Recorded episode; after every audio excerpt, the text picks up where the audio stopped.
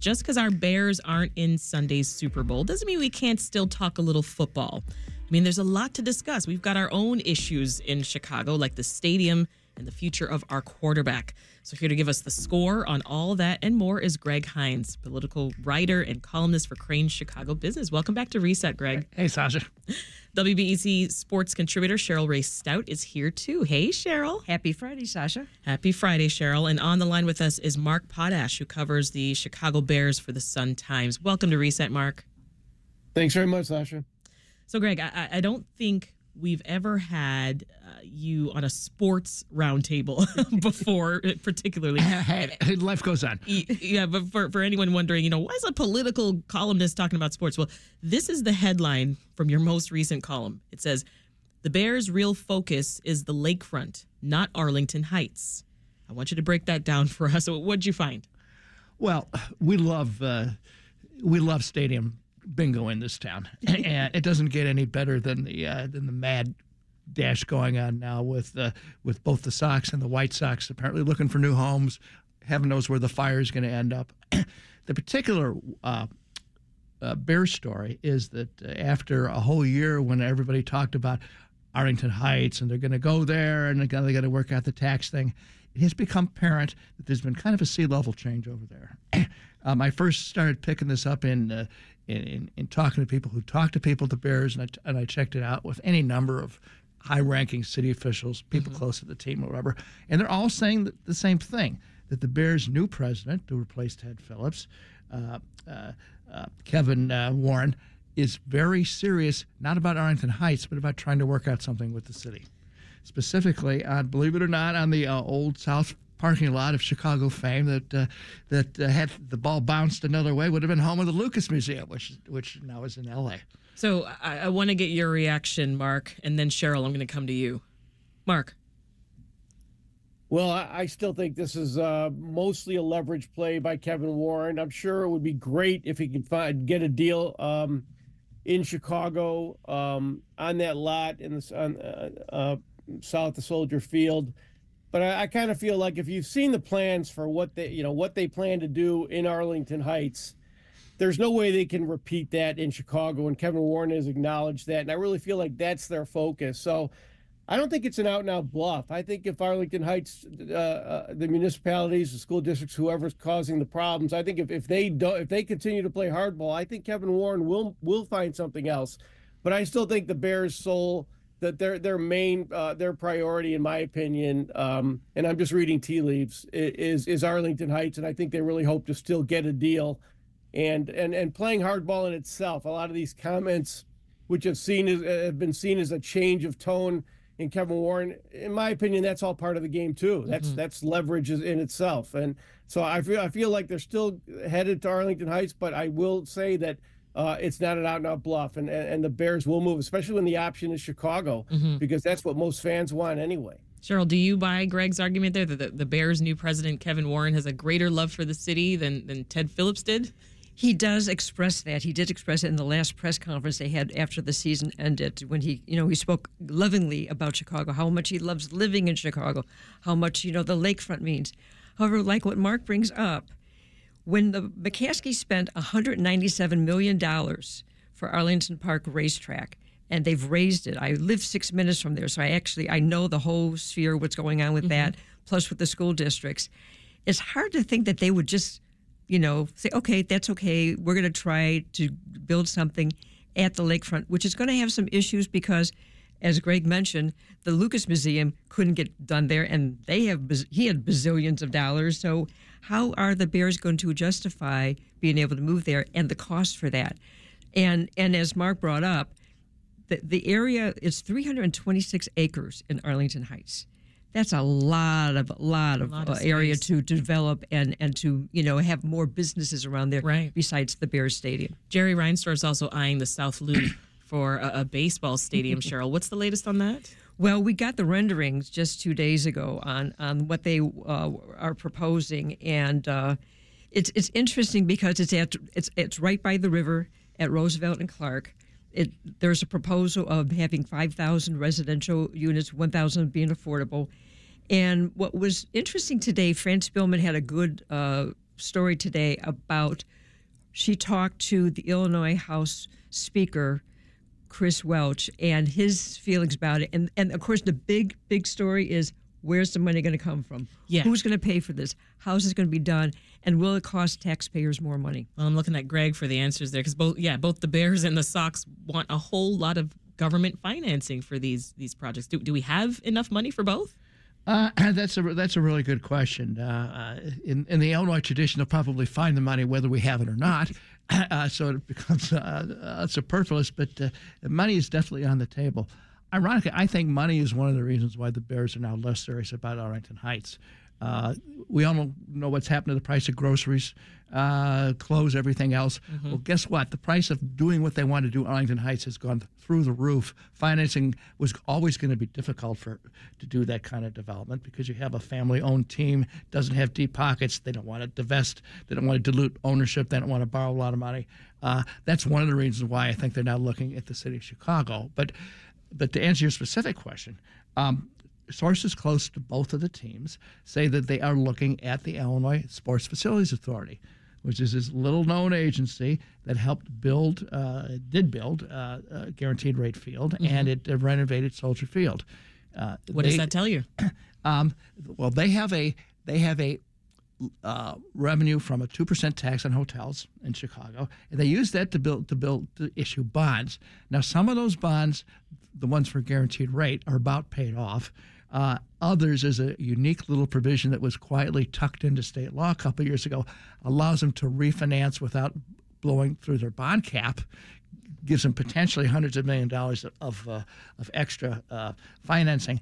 Both of these teams are very aware of that uh, and uh, are, are kicking tires on that.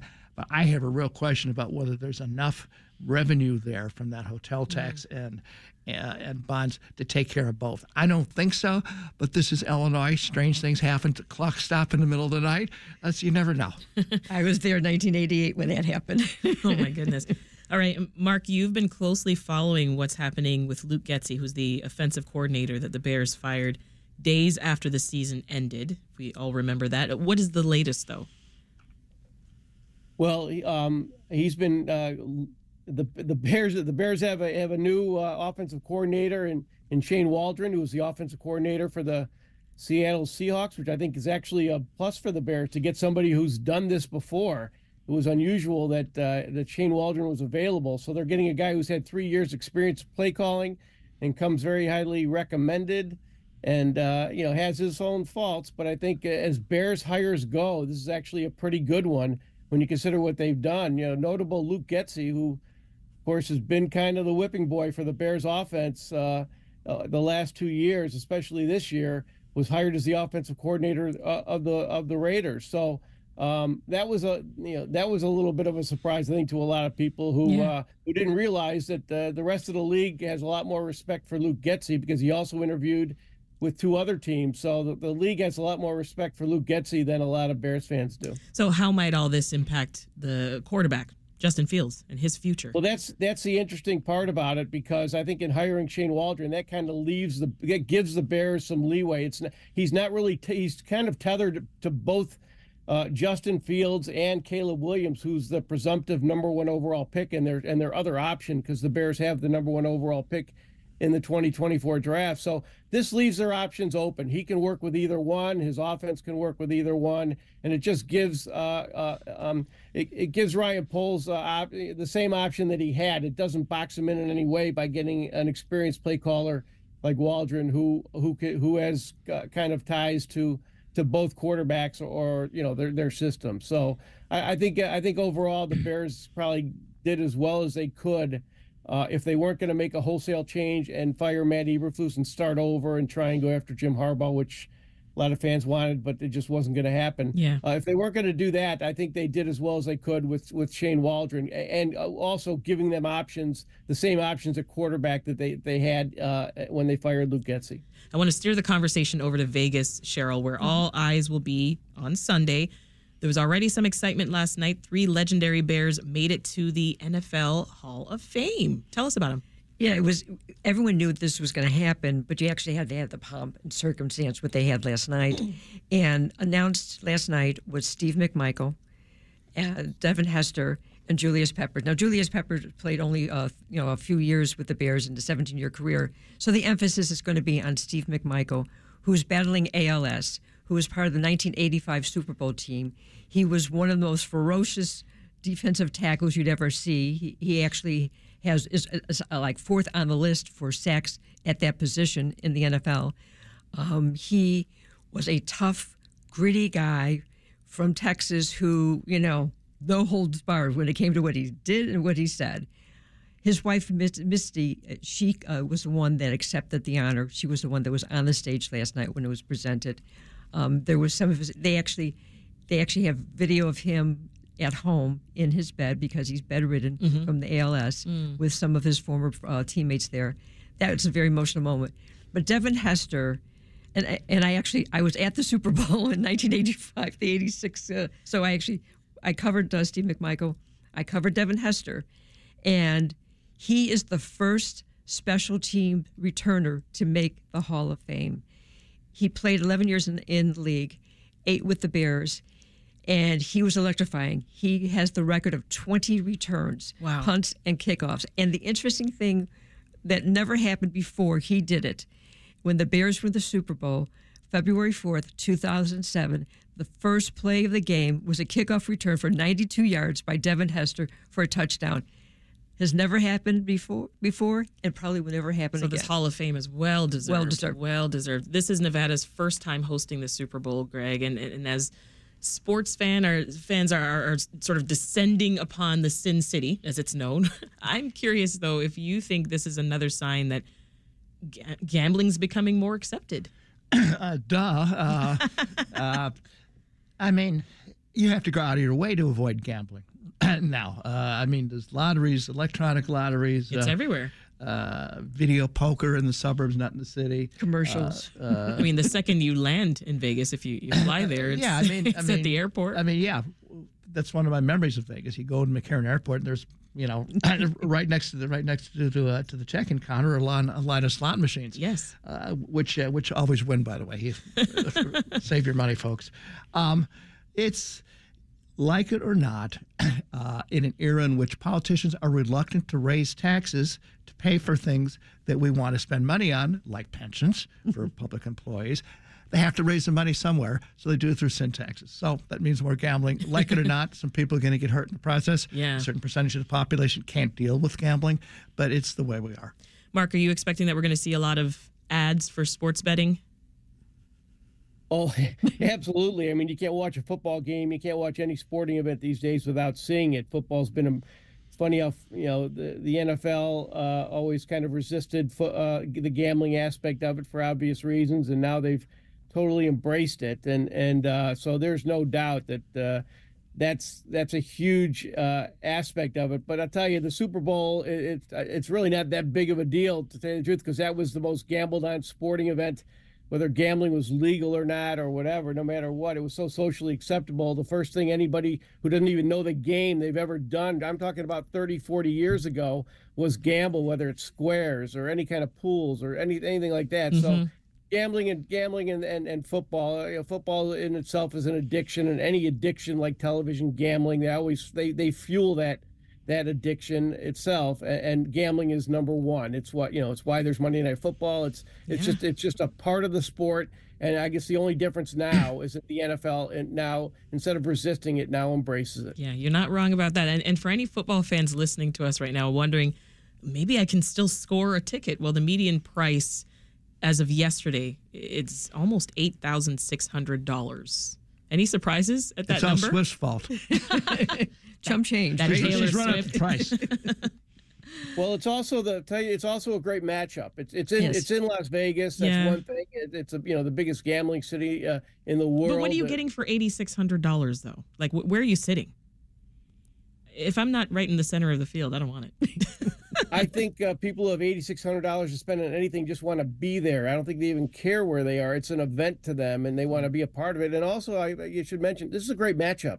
This is a great matchup of the of the 49ers, yeah. the team that I think most people agree, certainly at full strength, maybe overall the best team in the NFL this year, against the the the the, the, one firewall they could really face is is the reigning uh, gold standard of the NFL and Patrick Mahomes and the Chiefs, who have now been to you know four Super Bowls in the last five years, Yeah. and and are just a team that even after a bad year this year, for them a bad year, their worst year since Mahomes took over, has really stepped it up and, and been that that dominant team uh, in in the playoffs. Yeah. And so it's a, it's a really it's a really uh, just enticing matchup, and I think you know that that always that always makes it uh, kind of a must see event and, and an event that people want to be at. But Yeah. just in That's true. general, the Super Bowl is always going to draw that. Still too much though. Eighty six hundred dollars. Speaking of ticket prices, Cheryl, Yes. the Bears just had their own announcement about that. Yeah, they send out letters to their season ticket holders that they are raising the prices of their tickets anywhere from 6% to 8%. Uh, for a team that went from three wins to seven wins, I guess they feel it's okay to do that, but I don't think season ticket holders are very happy right now. I think Can, we- Greg can we has some- can we somehow rig the system here where the price goes up or down depending on the win loss record? That's what it should be. I mean, you know, you would like to see that, but yeah, I mean, you know, on on the eve of of new stadium, they're going to be looking for more revenue, and this is one way they can do it. But you know, fans aren't happy. I mean, they they want to see more success. They want to see more playoff situations. Mm-hmm. They want to see a quarterback that's going to lead them to a Super Bowl. And right now, we don't have that here in Chicago. You think there's any limit, Greg, to, to how much football fans are willing to pay for Bears tickets? Oh, there's a limit, but uh, we're constantly going to be pushing it. Uh, uh, my colleagues are right. Football is an addiction. People love to see it, even though even though they lose. I mean, I've I have I've had to buy 14 new TVs because I keep throwing a coffee cup at it when I see the Bears blow another lead in the in the fourth quarter. Oh, my gosh. But, uh, but Prayers up for your TVs this weekend. uh, there's a limit, but I don't know what it is. Uh, but we just heard a little bit of, of, of what Mark is going to be looking uh, looking out for this Sunday. What about you, Cheryl? What are you keeping eyes on? I'm I'm really fascinated to watch what uh, Brock Purdy can do as a quarterback for San Francisco 49ers. This was a guy that was just drafted two years ago. He was the backup to the backup to the backup, you know, and now it's in his his hands. He's got some great weapons to deal with. You know, Christian McCaffrey is outstanding in, in every way. He's got uh, George Kittle. He, you know, he's got Deebo Samuel. So he's got a lot of weapons. Uh, their defense, if it if it holds together, can be really really good. But going against Patrick Mahomes, he's the magic man. He can make anything happen. And the He interesting is. thing, they haven't relied on his passing as much as they've been running the ball. And so it's going to be interesting that, that matchup. See, I'm, I just love watching great quarterbacks. Yeah. I did that to me. That's it. Yeah, great defense is, is great, but to me, the magic is how they score. This game's going to be exciting. Uh, You're watching, right, Greg? No Oh. coffee in hand? Um, I'll, I have coffee before.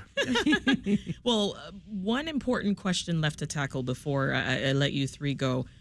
What is your one must have game day food? You first, Mark. Well, I haven't really thought about that. I don't really have uh, I don't really have a game day food. I guess uh, um, candy. What kind of candy?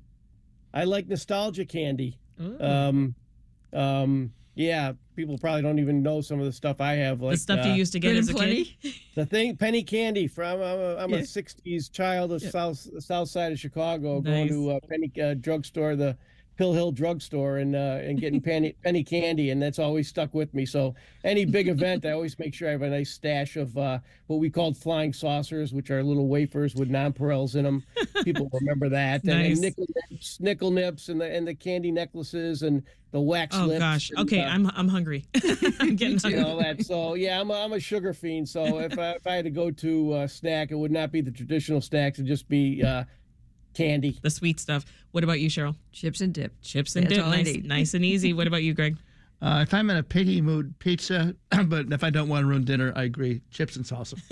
and we're going to talk more about uh, Super Bowl snacks later in the program. We've been talking with uh, Greg Hinz, political writer and columnist for Crain Chicago Business, WBEZ sports contributor Cheryl Raye-Stout, and Mark Potash, Bears writer for the Chicago Sun Times. Thank you all so much. Thank you. Thank you.